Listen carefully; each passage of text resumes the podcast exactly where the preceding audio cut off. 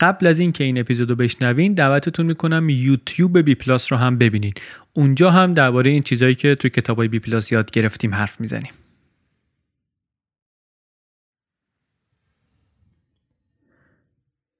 کتاب جاده شخصیت رو یادتونه؟ توی آخرین اپیزود فصل اول یعنی اپیزود 16 بی پلاس ازش حرف زدیم. یکی از پرشنونده ترین اپیزودها هم بوده تا اینجای کار. این کتابی که الان می‌خوایم دربارهش حرف بزنیم کتاب بعدی همون نویسنده است آقای دیوید بروکس.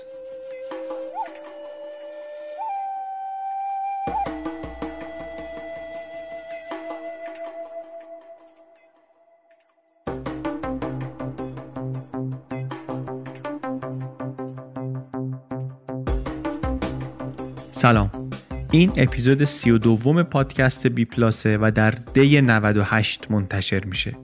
بی پلاس پادکستیه که در هر اپیزودش من علی بندری یک کتاب غیر داستانی رو به کمک همکارانم به صورت خلاصه برای شما تعریف می‌کنم.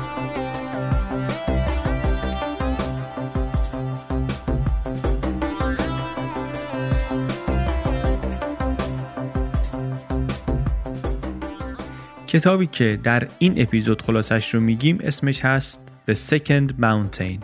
این کتاب رو نشر مهرگان خرد منتشر کرده. ترجمه فارسیش رو مثل همون کتاب قبلی بروکس جاده شخصیت و مثل بقیه کتاب های بی پلاس که در ایران ترجمه شدن و موجودن در بازار.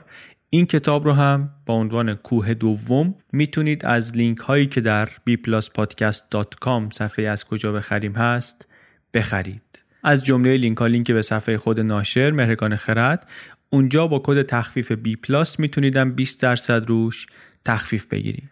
bpluspodcast.com رو ببینید. صفحه از کجا بخریم لینک های خریدا. صفحه پشتیبانی هم هست. برای پشتیبانی اختیاری از پادکست بی پلاس یک دلار یا سه هزار تومن به ازای هر اپیزود. پشتیبانی اختیاری. بریم دیگه سراغ معرفی و خلاصه کتاب کوه دوم The Second Mountain.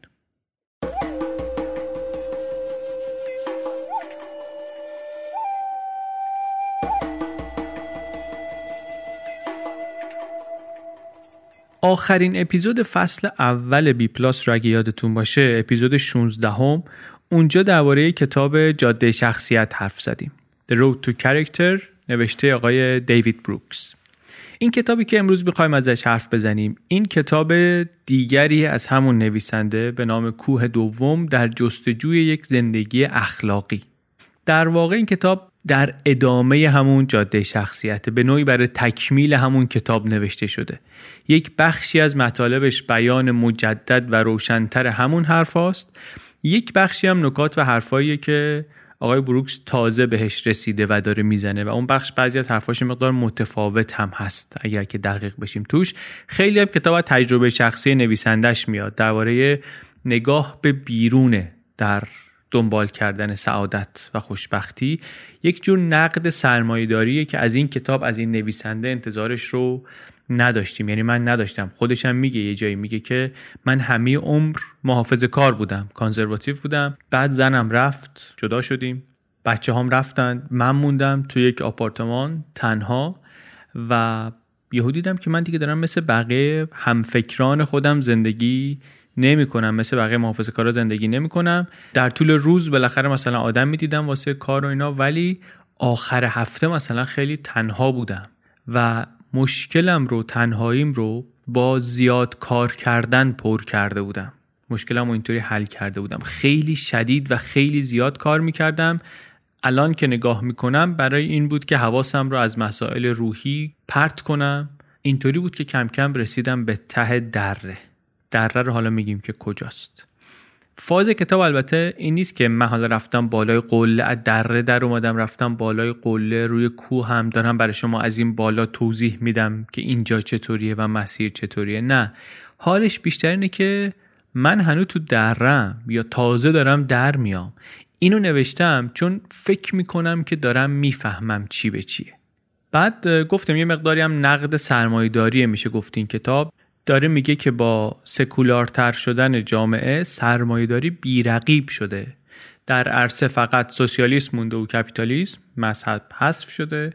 کپیتالیسم هم حالا هر چقدر که بگیم یک مکانیزم بازار و اینها همونطور که ما توی اپیزود سیوم گفتیم به هر حال یک دستگاه اخلاقی داره و کم کم این دستگاه اخلاقی خودش رو درست می‌کنه فلسفه اخلاقی میشه. اون وقت مشکل این میشه که نسل جدید میاد مشکلات این رو می‌بینه.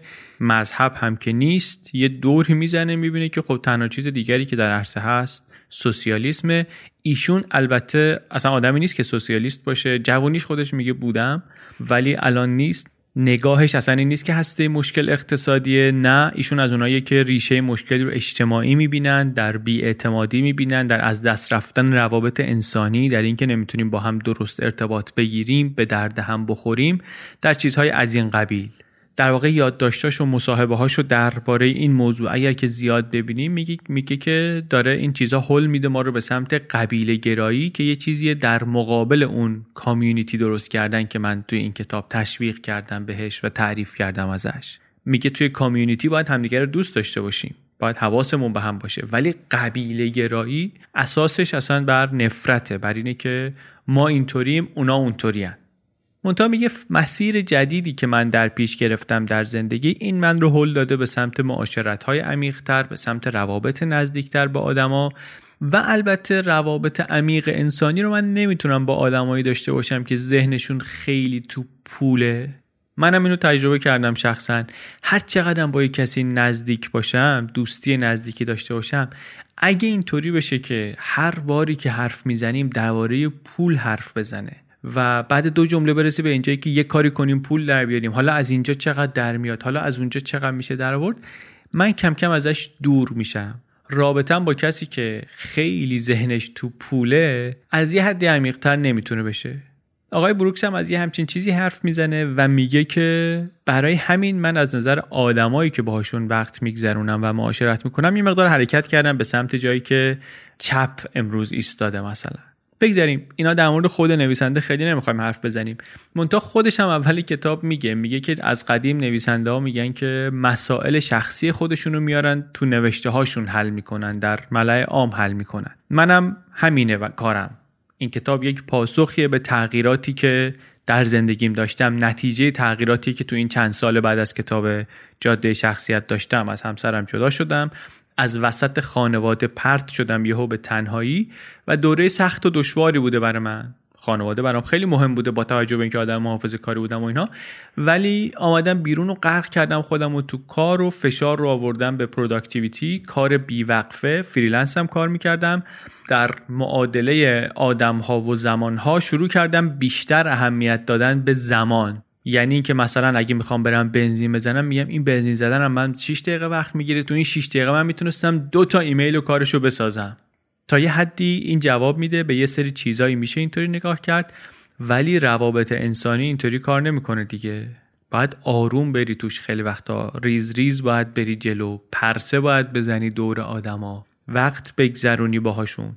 و اون جنس از پرسه زدن دور ذهنها و روحهای قشنگ و متفاوت و متنوع رو میگه من دیگه نداشتم در مخصوصا در آخر هفته هام و برای همین بود که جایگزینش کرده بودم با پرکاری کاری که خیلی در بحرانهای روحی و روانی می‌کنن. و میگه از ego داشتم میخوردم از ego ی خودم تغذیه می‌کردم به جای اینکه مثلا از روح و روانم تغذیه کنم.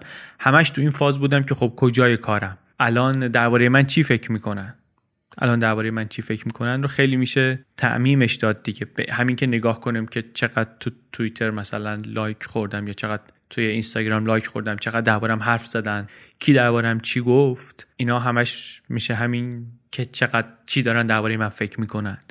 راه خروج از این وضعیت رو هم نمی‌تونی خیلی عقلانی بشینی پیدا کنی. کار که به اینجا برسه واسه نجات از این ماجرا آدم باید خودش رو زیر و رو کنه قشنگ. یعنی باید به جای ego بری سراغ دلت بری سراغ روحت ببینی که از اونجاها چی می‌تونه بهت برسه. و این خلاصه وضعیتیه که آقای بروکس داره تعریف می‌کنه به عنوان ته دره. میگه دره واسه من یه همچین جایی بود. از اینجا به تدریج یاد گرفتم که چطوری کم کم بیام بیرون. بعد میگه دوباره ازدواج کردم یک تغییرات اساسی در دیدگاه های مذهبی میگه پیدا شد. این کتابم حالا شاید نتیجه این تحولات نباشه واقعا ولی متأثر ازشون. از این تحولات زندگی شخصی نویسنده متأثره.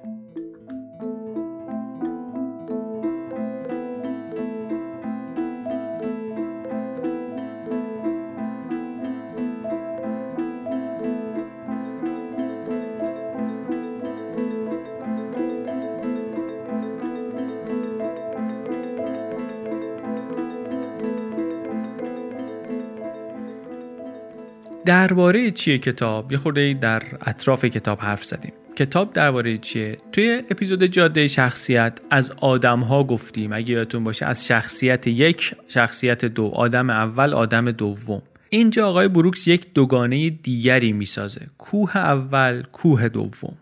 اینا کوههایی هستن که آدما در زندگی ازشون میرن بالا و بین این کوه ها در است که همون جایی که گفتیم میگه من گرفتار شده بودن توش. آدمایی رو که ما می‌بینیم از کوه اول دارن میرن بالا دارن تلاش می‌کنن اینا دارن میجنگن برای موفقیت برای اعتبار برای خوشبختی برای همه این چیزها اما یه آدمایی رو بعضی وقتا می‌بینیم که انگار دنبال یک چیز دیگری هن. موفقیت و اعتبار و خوشبختی رو هم خیلی وقتا دارن.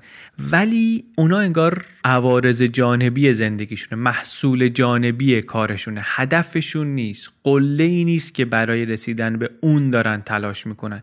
اصلا این کوهی نیست که دارن ازش بالا میرن. اینا هم دارن تلاش می‌کنن اینا هم دارن جون می‌کنن. ولی انگار از یه کوه دیگه دارن میرن بالا. از اون کوه دوم دارن میرن بالا. بین این دوتا کوه یک دره است. دره دره رنجه فصل رنجه میگه هر کسی خودش میگه واقعا به راحتی میشه گفت همه اینطوریان روزی گذرش به این دره میفته. یه بیماری از دست دادن عزیزی از دست دادن رابطه یا خیلی چیزهای دیگه. بعد میگه که خیلی از کسایی که رفتن سراغ کوه دوم اگر زندگیشون رو روش دقیق بشیم می‌بینیم که اینا از عمق این دره را افتادن. از ته این دره شروع کردن بالا آمدن زندگیشون و نگاهشون وقتی که اون دوره رنج رو داشتن تجربه می‌کردن شروع کرده به تغییر کردن. خاصیت این دوره رنج نویسنده میگه اینه که عمیق ترین بخش های ما رو میاره دوباره جلوی چشممون یادمون میاره که کی هستیم واقعا. میگه من توی اون دوران تنهایی تو اون درهه بودم و چه چیزای خوبی هم اونجا یاد گرفتم. از جمله اینکه فهمیدم هر چقدر آزادی خوبه آزادی سیاسی خوبه آزادی اقتصادی خوبه آزادی اجتماعی بده ناپسنده. آزادی اجتماعی نه به معنی که ما خیلی وقتا ازش حرف می‌زنیم و دوست داریم. آزادی اجتماعی که میگه به معنی بی ارتباط بودن وصل نبودن به دیگران رها بودن اجتماعی. اینطوری. میگه که این کتاب نتیجه تلاش منه برای اینکه از اون دوره درس بگیرم و یاد گرفتم که باید خودم رو بریزم بیرون. آسیب پذیر باید خودم رو بریزم بیرون. باید والنربل بشم باید آسیب پذیر بشم. نترسم از شکننده بودن.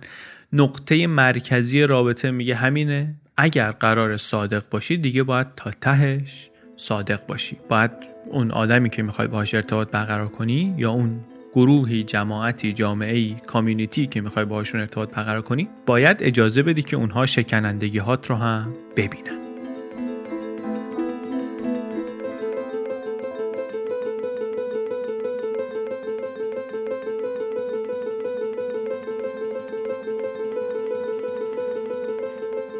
خوب که نگاه کنیم تفاوت آدمی رو که داره از کوه اول میره بالا و آدمی که رو کوه دومه اینا رو آقای بروکس تو همون کتاب جاده شخصیت گفته. اینکه چطور شد که اینطور شد رو هم اونجا گفته. حرف اساسیش هم یادمونه دیگه. اینه که وضع ما الان اینه که در یک دوره فوق فرد گرایانه هایپر ایندیویدوالیستیک داریم زندگی می‌کنیم. این دوره هم یه سری مشکلاتی داره مثل هر دوره دیگری. میگه نتیجه این دوره اینه که چند تا ایده ای هستن که زمینی غیر مستقیم الان اومدن توی فرهنگ ما و اینا مشکل سازن به نظر من. اینا دروغ هایی هستن که فرهنگ داره به ما میگه. کتاب مفصل میره توی جزئیاتش قصه میگه از هر کدوم ما اینجا طبیعتا بستش نمیدیم ولی اشاره می‌کنیم به همشون. میگه مثلا اینکه به ما میگن که موفقیت شغلی رضایت درونی شما رو تأمین می‌کنه این دروغه. دروغیه که خیلی میگیم مخصوصا به جوونا. شیرشون می‌کنیم اینطوری بیان برن دانشگاه بعد بیان برن بازار کار. بعد میگیم آقا اگه دنبال رضایت درونی هستی برو درس بخون و برو سر کار و موفقیت شغلی وقتی به دست بیاری احساس رضایت خواهی کرد. خوشحال می‌خوای بشی کارت باید خوب باشه. کارت می‌خواد خوب باشه باید بری دانشگاه خوب و همینطوری بیا عقب. این رو آقای بروکس میگه که این بده و آسیب رسان هم هست. دیگه حالا وارد دلایلش و اینا ما اینجا نمیشیم. دیگه چی؟ دیگه چه باورهای به زعم ایشون غلطی رو داریم ترویج میدیم؟ دیگه اینکه مثلا میگیم که شما خودت می‌تونی خودت رو خوشبخت کنی می‌تونی خودت رو خوشحال کنی زندگی یک سفر تک نفر است. اینا هر دوتاش خیلی زمینی دارن به ما میگن که روابط اجتماعی روابط عاطفی اون شبکه خیلی فشرده و تو در تویی که ما با اطرافیانمون با خانواده و دوست و همکلاسی و شریک و همکار و همسایه و اینا داریم اینا مهم نیست. اون چیزی که مهمه مسیر حرکت فردی مونه در حالی که میگه من فهمیدم زندگی این نیست. زندگی اصلا درباره رابطه هاست. درباره اون چیزیه که می‌تونیم به آدما بدی و از آدما بگیری. این پس یه دروغ دیگری که ما میگیم. یک باور اشکالدار دیگری که داریم. دیگه این که مثلا میگیم هر کسی باید حقیقت خودش رو پیدا کنه. هر کسی باید راه خودش رو پیدا کنه. میگه اینم آدم رو در موقعیت خیلی پیچیده قرار میده. جوان وقتی که میره دانشگاه میگه چیکار کنم خوشبخت شم بهش این دروغ های فرهنگی رو نشون میدیم جعبه ها رو میدیم دستش جعبه ها خالی هن. میگیم اینا رو بگی دستت برو به سلامت میگه چون این جعبه ها خالی هن. چون باورهایی که داریم بهشون میدیم تو خالی هستن اون وقت مراکز مشاوره دانشگاه ها پر از دانشجوهایی که درگیر هستن نرخ طلاق بالاست و رضایت شغلی پایینه و خیلی چیزهای دیگه که به نظر ایشون آسیب هستن یا یک چیز دیگری که میگه غلطه و آسیب رسانه اینه که یه عده هستن که موفقن دستاورد دارن میرن کنفرانس های اسمی بعد بقیه نمیرن. دستاوردا خیلی مهم میشه. میگه مثلا اینکه پدر مادرم عشقشون رو محبتشون رو به فرزند مشروط کنن به اینکه اون کاری که داره می‌کنه در راستای موفق شدنش باشه. این وحشتناک میترسونه بچه ها رو نویسنده میگه. میگه پایه این مشکل همین نظام ارزش گذاری ماست. مریتوکراسیه که باید نقد بشه باید متمرکزتر نقد بشه. اینکه ما مستعدها رو بشناسیم کمک کنیم که اینا برن جلوتر این باید بره زیر سوال. این نگاه اشکال داره. بگذاریم ما وارد دونه دونه اینها که چرا نویسنده اینطور فکر می‌کنه و چقدر حرفش درست در مورد تک تک اینها و درست نیست نمی‌خوایم بشیم اینجا. من شخصا راستش فکر نمی کنم همه اینایی که میگه اشکال اشکال باشن. من همه اینا رو اشکال نمی‌بینم. بعضی رو واقعا feature جامعه می‌بینم. ولی نظر من خیلی مهم نیست. این کتاب رو داریم می‌خونیم و دوست داریم که از این کتاب اون چیزی که به دردمون می‌خوره رو برداشت کنیم و واقعا هم این کار بدون خوندن کتاب ممکن نیست. نکته اینه که فارغ از این که این کتاب تک تک مثالاش تک تک حرفاش صورتبندیاش درسته یا غلط کتابی که ما وقتی خوندیم به نظرمون میاد که کتاب مهمیه حرفای خوبی داره می‌زنه چیزای به درد بخوری داره برامون و دوست داریم که شما هم بخونین و ازش استفاده کنید دیگه. فکر می‌کنیم حرفای خوبی برای هممون داره.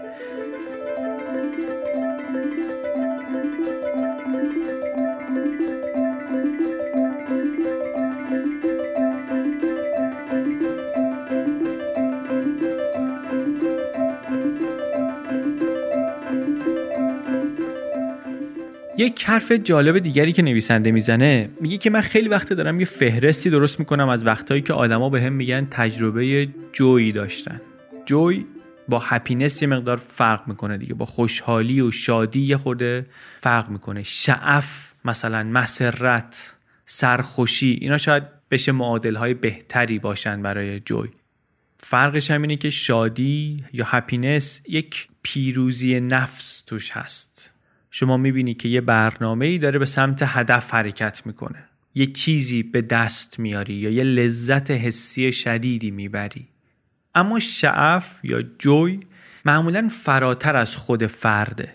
مثلا وقتی شما داری در طبیعت پیاده روی می‌کنی محو طبیعت میشی اینجا داری جوی تجربه می‌کنی. یا وقتی یه گروهی از دوستان دارن میرقصن مثلا با هم رها می‌کنن خودشون رو در رقص این یه تجربه جوی داره تو خودش. شعف سرخوشی داره.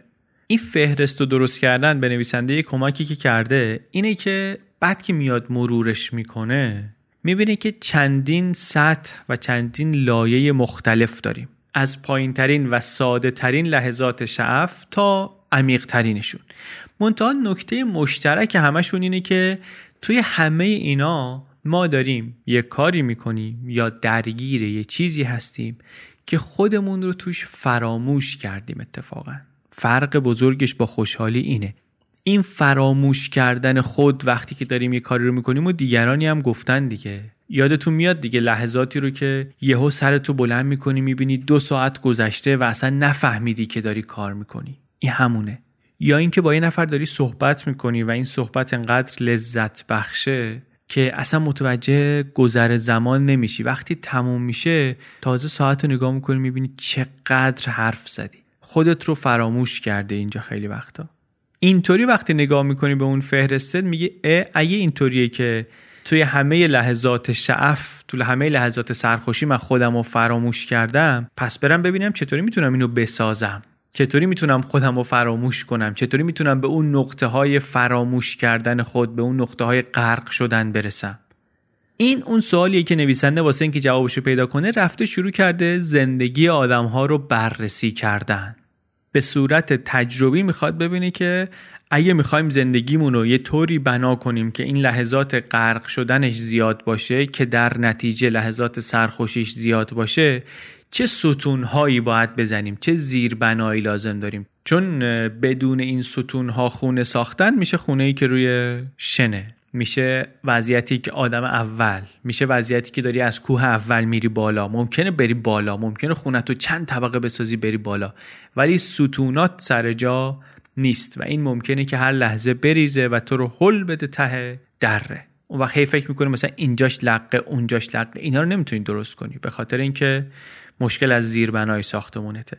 اون ستون پایه هایی که باید سر پا نگه داره زندگیت رو اونا رو بریم ببینیم. چیه؟ از کجا؟ از خلال زندگی آدمایی که پیدا می‌کنیم و به نظرمون میاد که اینا خب اینا شعف زیاد بوده تو زندگیشون. اینا خوشحالی خوش خوشحالی نه اشتباه شد سرخوشی زیاد بوده توی زندگیشون.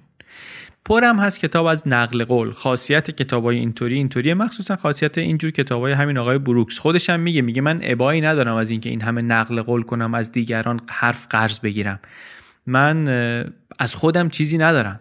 از خودم حرفی ندارم برای گفتن. من در جایگاه یک معلمی هستم که رفتم یه چیزایی رو خوندم یه چیزایی رو یاد گرفتم. بعد این حکمت ها و درس هایی رو که از بزرگتر یاد گرفتم حالا دارم اینا رو به جوون ها منتقل می‌کنم. خودم رو اینجا می‌بینم. واسه همین خیلی ادعای حرف اوریجینال زدن نداره. بریم سراغ ستون هایی که به نظر آقای بروکس لازمه که زندگی آدم داشته باشه وقتی که آدم می‌خواد از کوه دوم بره بالا.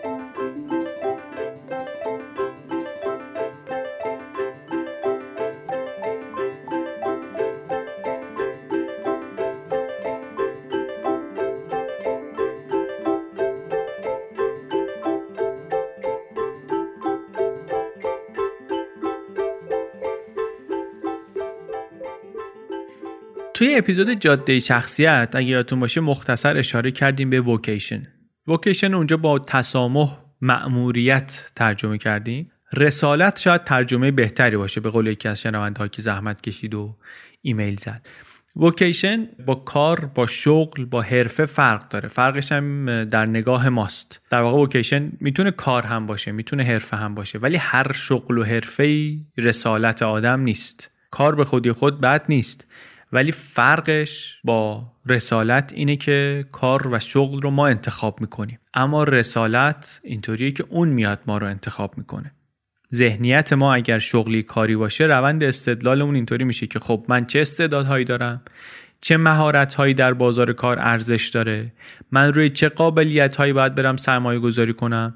بعد این تصمیم رو که گرفتی میری یا آموزشی تحصیلاتی تمرینی مهارتات رو تقویت می‌کنی بازار کار رو بررسی می‌کنی فرصت ها رو می‌بینی مشوق ها رو دنبال می‌کنی میری یه جایی که برای این سرمایه گذاری که کردی یعنی تحصیلات و آموزش خودت بیشترین بازگشت رو بتونی انتظار داشته باشی. یه استراتژی تعیین می‌کنی و میری به سمت قله موفقیت و پاداشش رو هم به دست میاری. احترام به دست میاری اعتماد به نفس به دست میاری امنیت مالی به دست میاری. هم چیزایی که آدمیزاد وقتی که داره از کوه اول میره بالا دنبالشه دیگه.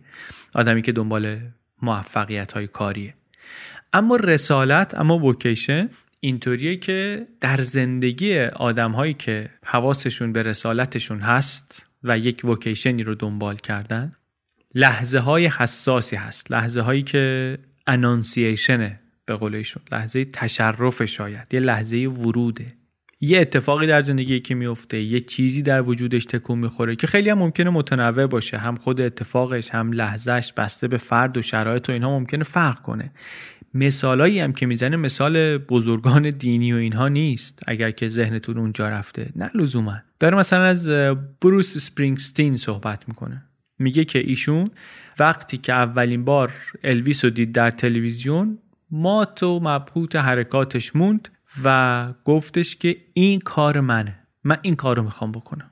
یا میگه آقای ویلسون ای او ویلسون میگه ایشون یک روزی تنها و دور از خانواده بود کنار دریا داشت قدم می‌زد یه ماهی عجیبی دید. بعد خودش میگه بعدها گفتش که همون لحظه من تبدیل شدم به یک طبیعیدان. همون لحظه یک چیزی در من روشن کرد که من می‌خوام کارم این باشه که برم سر در بیارم این چیه از کجا اومده. به قول بروکس میگه که آدمی که ذهن شغل محوره از خودش می‌پرسه که من تو چه کاری خوبم. بعد میره اون کارو می‌کنه. ولی اونی که ذهنش رسالت محوره میگه چه کاری اونقدر منو درگیر می‌کنه که حاضرم انقدر براش وقت بذارم تا توش خوب بشم. چه مشکلی چه مسئله چه پرسشی هست که من می‌تونم برم سراغش. چه باری هست رو زمین مونده که من می‌تونم مسئولیت خودم رو تعریف کنم برداشتن اون بار حمل اون بار یه سانتیمتر جابجا کردن اون بار. فرق رسالت و کار و شغل اینه. بعد وقتی می‌بینی اون باره زمینه اون یه چیزیه که می‌تونی خودتو وقفش بکنی حتی اگه هیچی بلد نیستی هر چی داری می‌ذاری که اون چیزی که لازمه رو یاد بگیری که بری اون بالا رو یه سانتیمتر جابجا کنی. اون وقت دیگه چشت به این نیست که من کجای جدولم چقدر دیگه باید بدوم که اول بشم چند تا ویو دارم چند تا شنونده دارم. حالا امروز رفتم بالا فردا میام پایین. نه نگاهت سمت اینه که خب من چطوری دارم به دیگران سرویس میدم؟ چقدر از من داره می‌رسه به بقیه؟ آیا من دارم کمکشون می‌کنم اونی که باید بشن بشن یا نه؟ دست کسی رو دارم می‌گیرم یا نه؟ به درد کسی دارم می‌خورم یا نه؟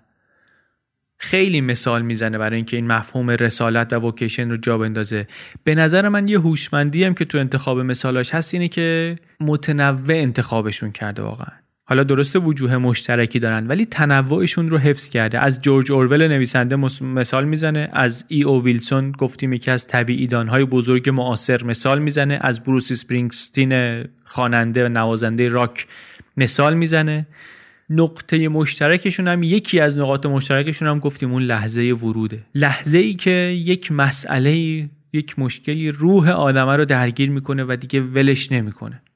درباره یک کسی حرف می‌زنه یک محقق برجسته در روانشناسی.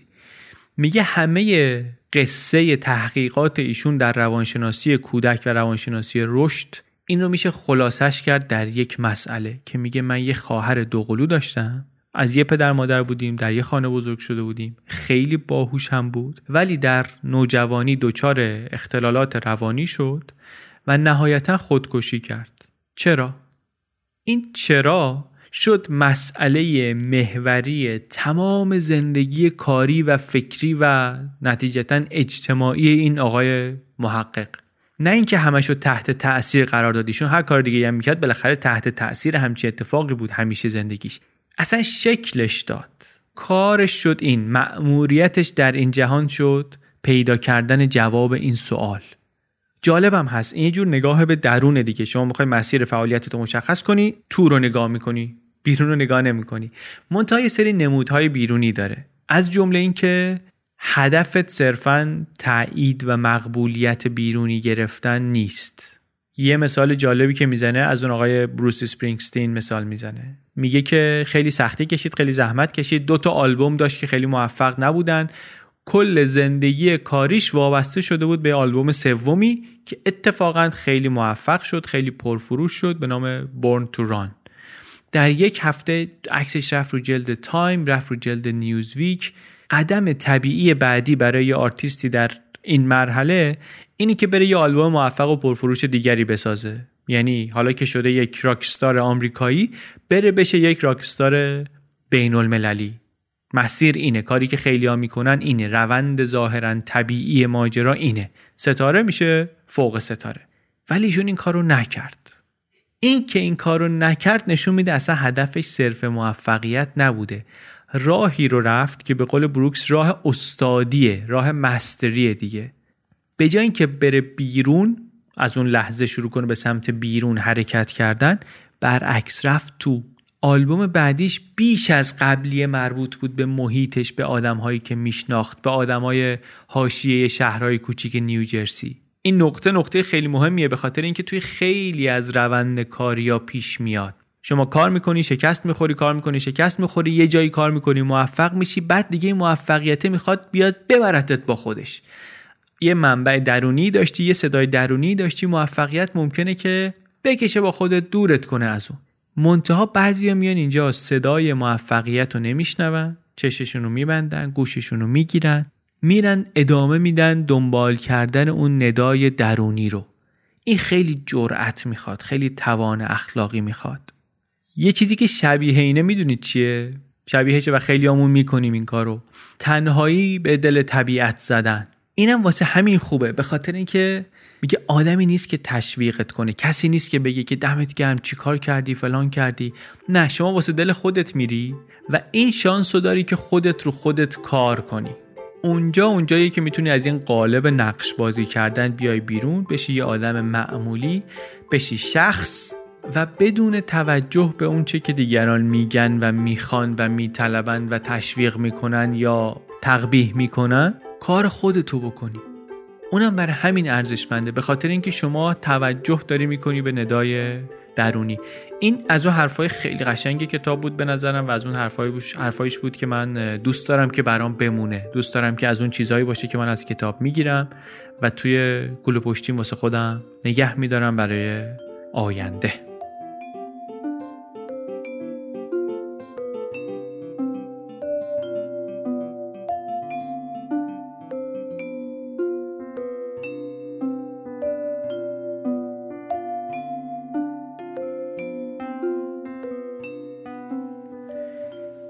این پس شد یکی از ستون پایه هایی که آقای بروکس برای زندگی معرفی می‌کنه.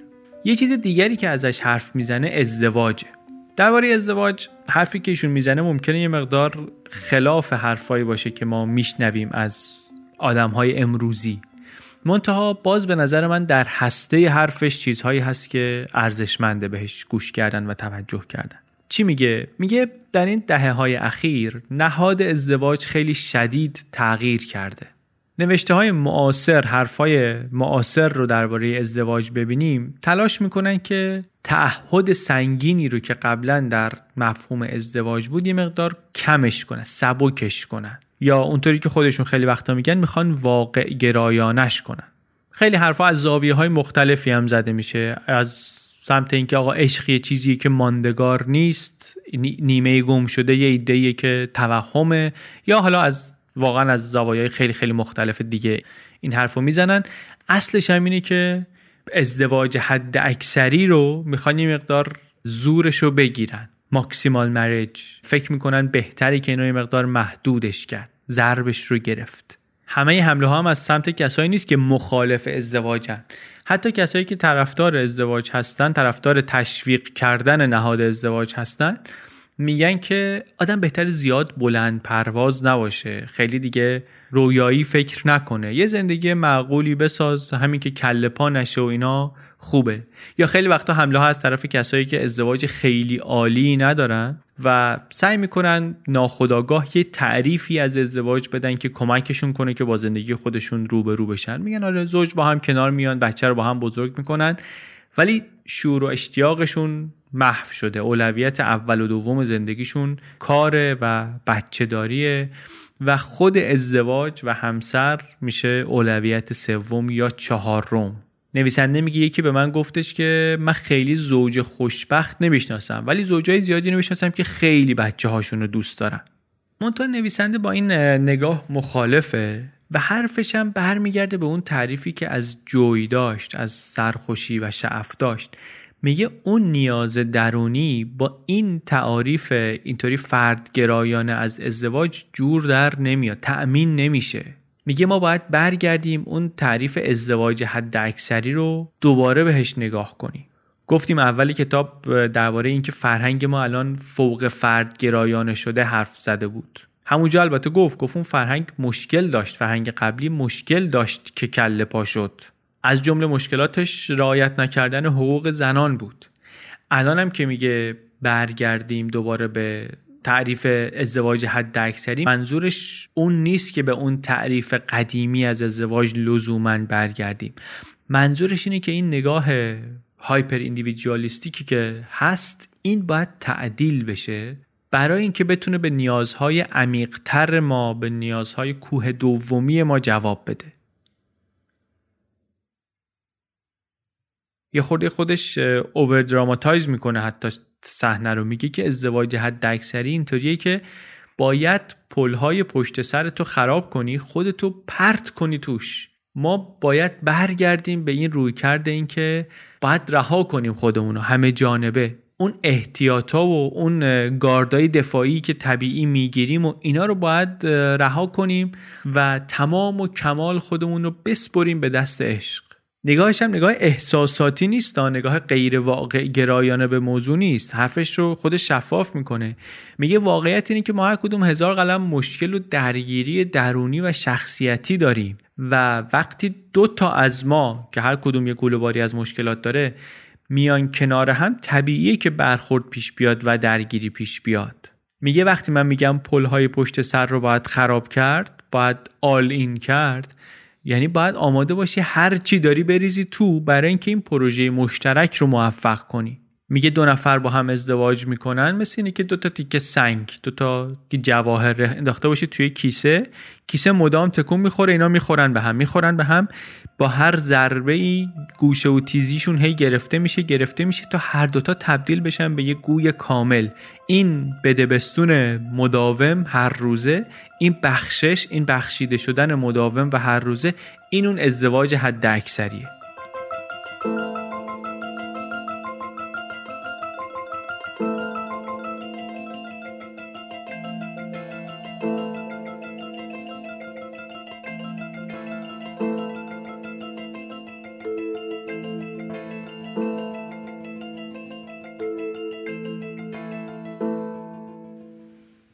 از تحولات فکری خودش میگه. از اینکه چطوری در جوانی طرفدار مارکسیستا بوده بعد اومده کم کم با افکار متفکران محافظه کار آشنا شده کم کم محافظه کار شده خودش. حرف این نیست. حرف اینه که میگه که از ستونهای زندگی کوه دومی اینی که شما به زندگی فکریت اهمیت بدی براش تلاش کنی. این کاری که قبلا تو دانشگاه می‌کردن. هدف دانشگاه تا نیمه های قرن بیستم تا وقتی که این تحولات فوق فرد گرایانه شروع شد این بود که جواب پیدا کنه واسه سوالات اساسی زندگی. امروز ولی روی کرد جدید دانشگاه به تخصصی شدن اینکه هر کسی یه هیته خیلی کوچیک و فوق تخصصی برای کار کردن داره درسته که خیلی پیشرفت کردیم در زمینه های مختلف و اینها ولی یه مشکلاتی داشته. از جملهش این که کسی دیگه به اون سوالهای بزرگ نمی‌پردازه. دانشگاه که قرار بود مثلا طی دوره تحصیل دانشجو رو در معرض دستاوردهای درخشان ذهن بشری قرار بده یه ترتیب اخلاقی بده به ذهن دانشجو این کار دیگه نمی‌تونه بکنه. یه زبان مسئله میگه میگه که اگر با شوق آتیش بگیری از همه جا مردم میان سوختن تو تماشا کنن. میگه من یه بخش مهمی از آموزش و تحصیلم این بود که سوختن معلمامو تماشا کنم.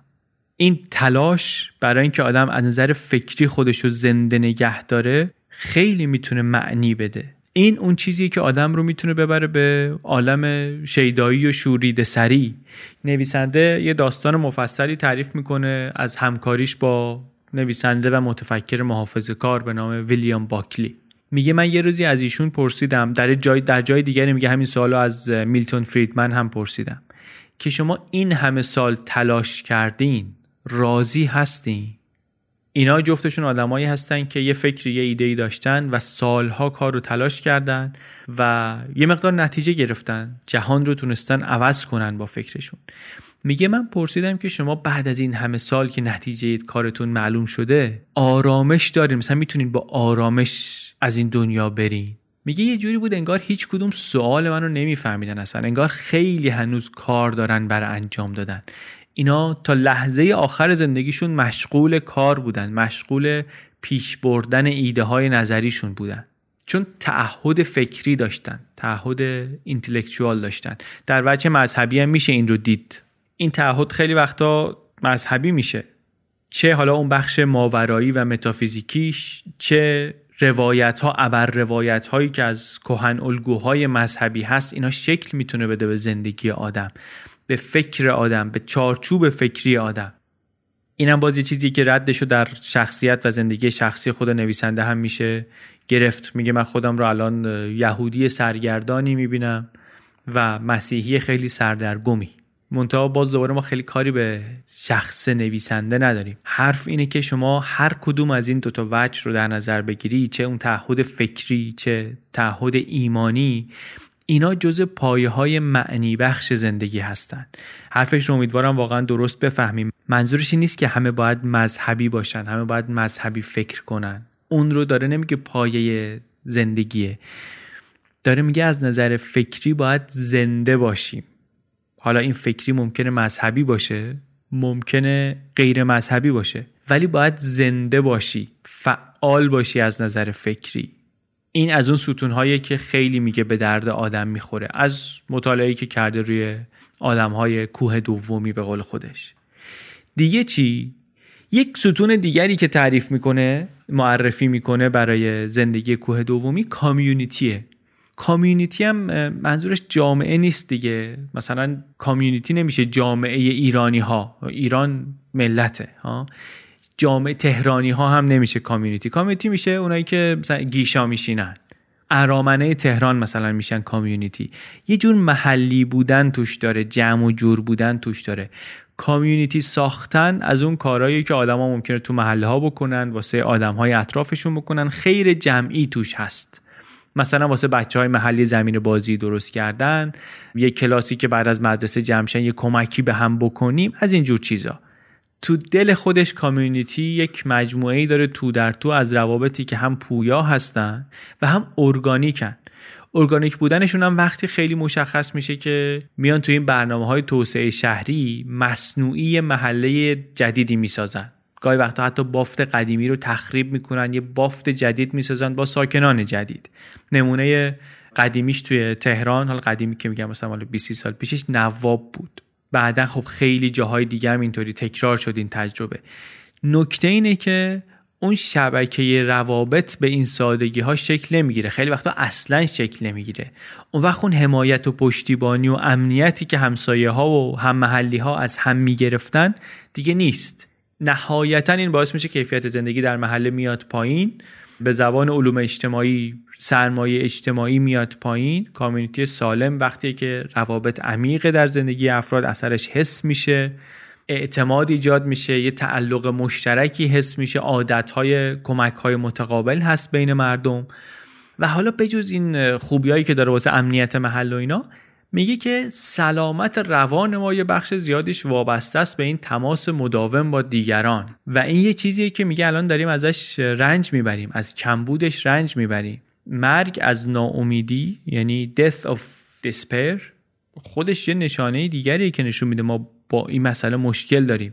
مرگ از بر اثر ناامیدی هم شامل مرگ بر اثر خودکشی میشه مرگ بر اثر اعتیاد اعتیاد به الکل مواد مخدر همه اینا رو می‌تونی بذاری تو طبقه بندی این مرگ ها کمبود تماس اجتماعی چیزی که آدما رو حل میده این سمتی و وقتی عوامل عصب شناختی و شخصیتی مناسبم وجود داشته باشن خب ممکنه واقعا مغلوب کنه آدم رو. حرف نویسنده اینه که الان وقت مبارزه است. نیروهایی هستن که جدا می‌کنن و یه نیروهایی هستن هم که دارن سعی می‌کنن پیوستگی ایجاد کنن تقویت کنن پیوستگی رو ارتباط درست کنن. اینا بافنده هستن. میگه بین اینا جنگه. بعد مثالایی می‌زنه واقعا الهام بخش. درباره آدمای کامیونیتی ساز آدمهای به قول خودش میگن بافنده. یه خانومی رو مثال می‌زنه. میگه ایشون توی یکی از محله های فقیر و پرخشونت شیکاگو زندگی می‌کرد. گنگ های تبهکاری و خلاف و اینا زیاد بودن خونه خودش هم زده بودن. حتی یه بار یک پنجره خونش گلوله خورده بود.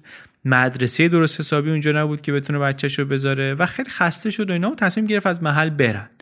یه مهمونی خدافزی هم گرفتن و شروع کردن وسایل جمع کردن و اینا.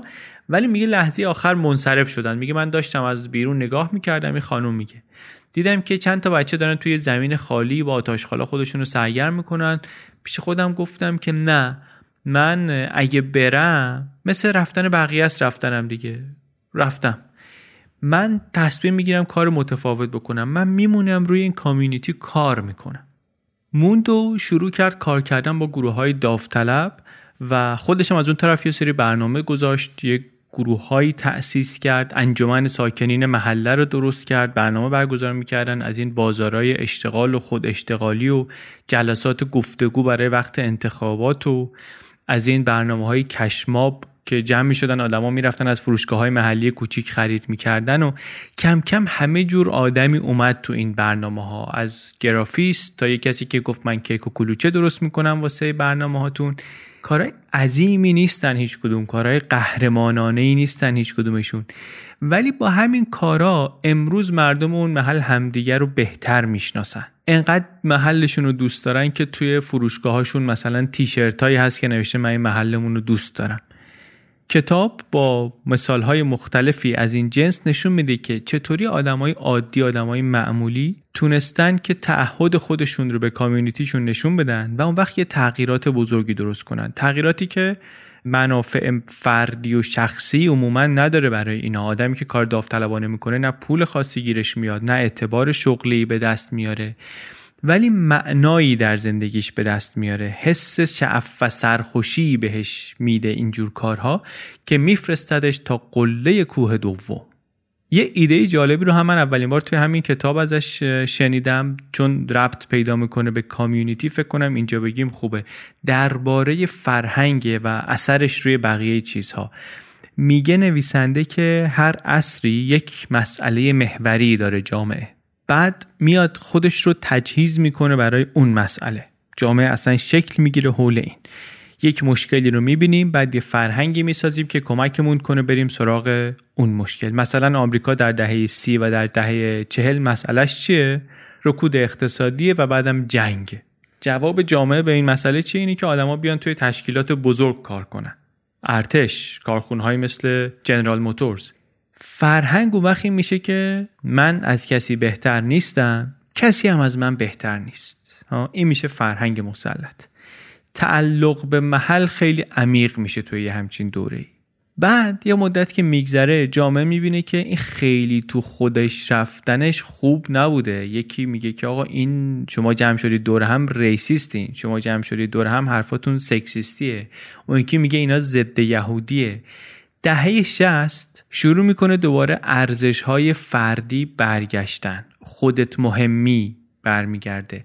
هم آزادی اقتصادی از طرف راستا پروموت میشه ترویج میشه. هم آزادی اجتماعی از طرف چپ ها بعد زیاده روی میشه. زیاده روی در این از اون طرف دوباره واکنشی ایجاد می‌کنه که این موج اخیر ملیگرایی که الان در جهان می‌بینیم. میگه این پاسخیه به اون جریان داره اونو صاف می‌کنه. این الگو به نظر من حرف جالبی آمد. البته اینم باز از خودش نیست. مثل بسیار دیگر از بخشای کتاب این رو هم از کس دیگری قرض گرفته. ولی من اینجا خوندم به نظرم حرف جالبی آمد. کتاب رو خوندنش رو پیشنهاد می‌کنم. فکر می‌کنم از جنس کتابایی که من خودم از اینجور کتابا زیاد نمی‌خونم. ولی اون تعداد کمیش که می‌خونم روم اثر داره راستش. اون جاده شخصیت اثر گذاشت روی من. و این کتابم به نظرم برام یه چیزهایی رو یادگاری بگذاره. از آقای بروکس پرسیدن توی مصاحبه ای که چی باعث میشه که این حرفایی که شما می‌زنی که حرفای خیلی باب روزی هم نیست یه مقدار دموده است چرا اینا مخاطب پیدا می‌کنه انقدر؟ جواب جالبی داد. گفت که بعضی از نویسنده ها و کتاب ها اینا برای مخاطب جذابن چون حرفشون نوعه. خواننده میگه که این جالبه به خاطر اینکه چنین حرفی من نشنیده بودم. همین که اصلا چنین شخصیت متفاوتی هم وجود داره جالبه. ولی میگه در مورد من برعکسه. میگه من خیلی آدم عادی هستم خیلی معمولی هم. و وقتی خواننده می‌بینه که یه کسی دیگری هم داره از همین دغدغه ها و رنج ها و ایده هایی میگه که ته ذهن خودشم بوده براش جالب میشه که ای من تنها نیستم. یه بابای دیگه هم هست که مثل ما فکر می‌کنه. و فکر می‌کنه خودش آقای بروکس که علت محبوب شدن خودش و کتاباش اینه. من البته فکر می‌کنم که این هست ولی فقط این نیست. بیش از اینه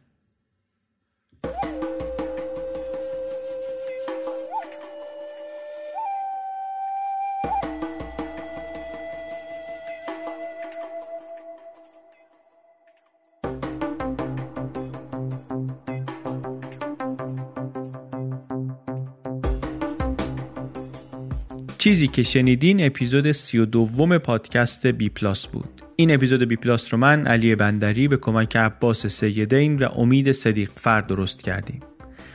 این اپیزود بی پلاس خلاصه و معرفی کتاب Second Mountain بود. انتشارات مهرگان خرد این کتاب رو منتشر کرده به فارسی به نام کوه دوم.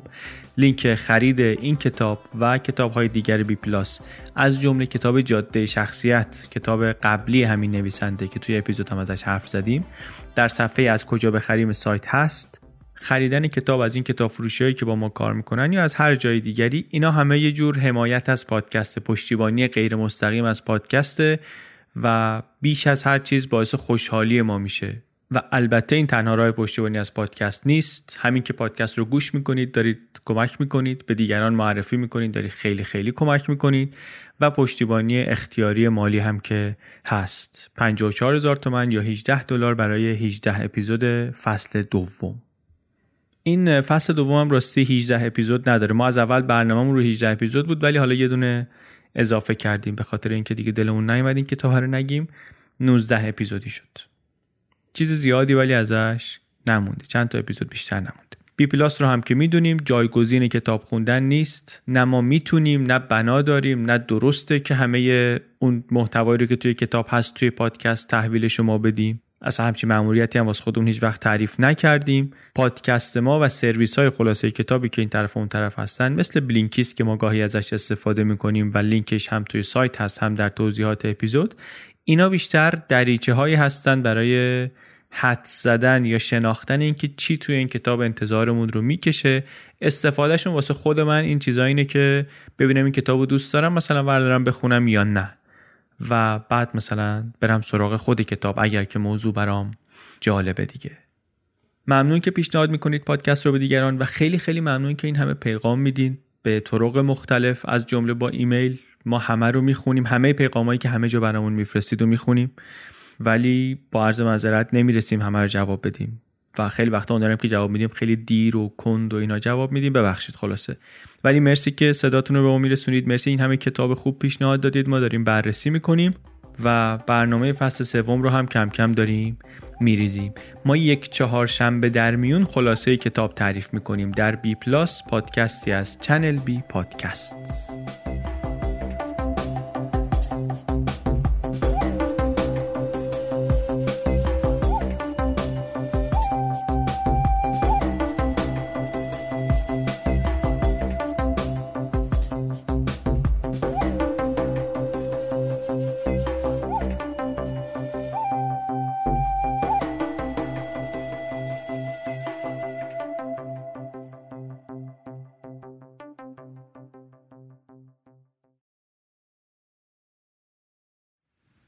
امیدوارم که این اپیزود رو پسندیده باشین. همونطوری که اول اپیزود هم گفتم ما یوتیوب بی پلاس رو هم فعالتر کردیم. یعنی من دیدم که یه کتابایی رو که توی پادکست کار کردیم من دوست دارم یا لازم دارم که دوباره برم سراغشون یا با یه سوال مشخصتر یه جای کتاب رو می‌خوام دوباره بخونم ازش کمک بگیرم. بعد گفتم که بیام چیزایی رو که اینطوری پیدا می‌کنم مرتب بگم در یه ویدیوهای کوتاه ده دقیقه‌ای بذارم در یوتیوب بی پلاس.